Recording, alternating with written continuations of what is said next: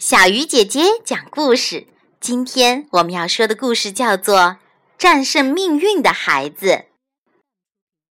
从前有两个孩子，一个喜欢弹琴，想当音乐家；一个爱好绘画，想当美术家。但是不幸的很，想当音乐家的孩子突然耳朵聋了，想当美术家的孩子忽然眼睛瞎了。孩子们非常伤心，痛哭流涕，埋怨命运的不公。恰巧有位老人打他们身边经过，知道了他们的怨恨。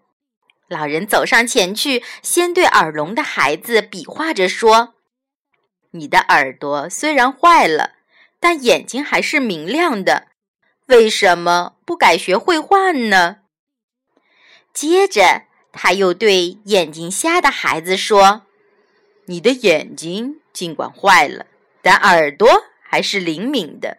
为什么不改学弹琴呢？”孩子们听了，心里一亮，他们擦干眼泪，开始新的追求。说也奇怪。改学绘画的孩子渐渐地感到耳聋反而更好，因为他可以避免一切喧嚣的干扰，使精力高度专注。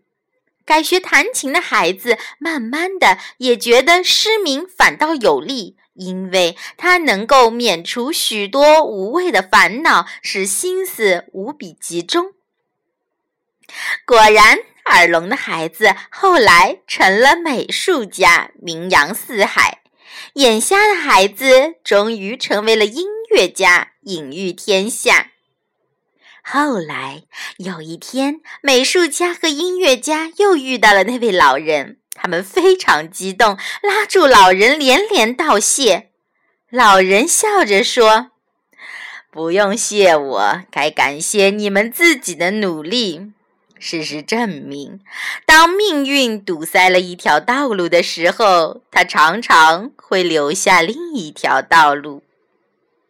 亲爱的小朋友，通过今天这个故事，你学到了什么呢？欢迎通过微信告诉小鱼姐姐哟。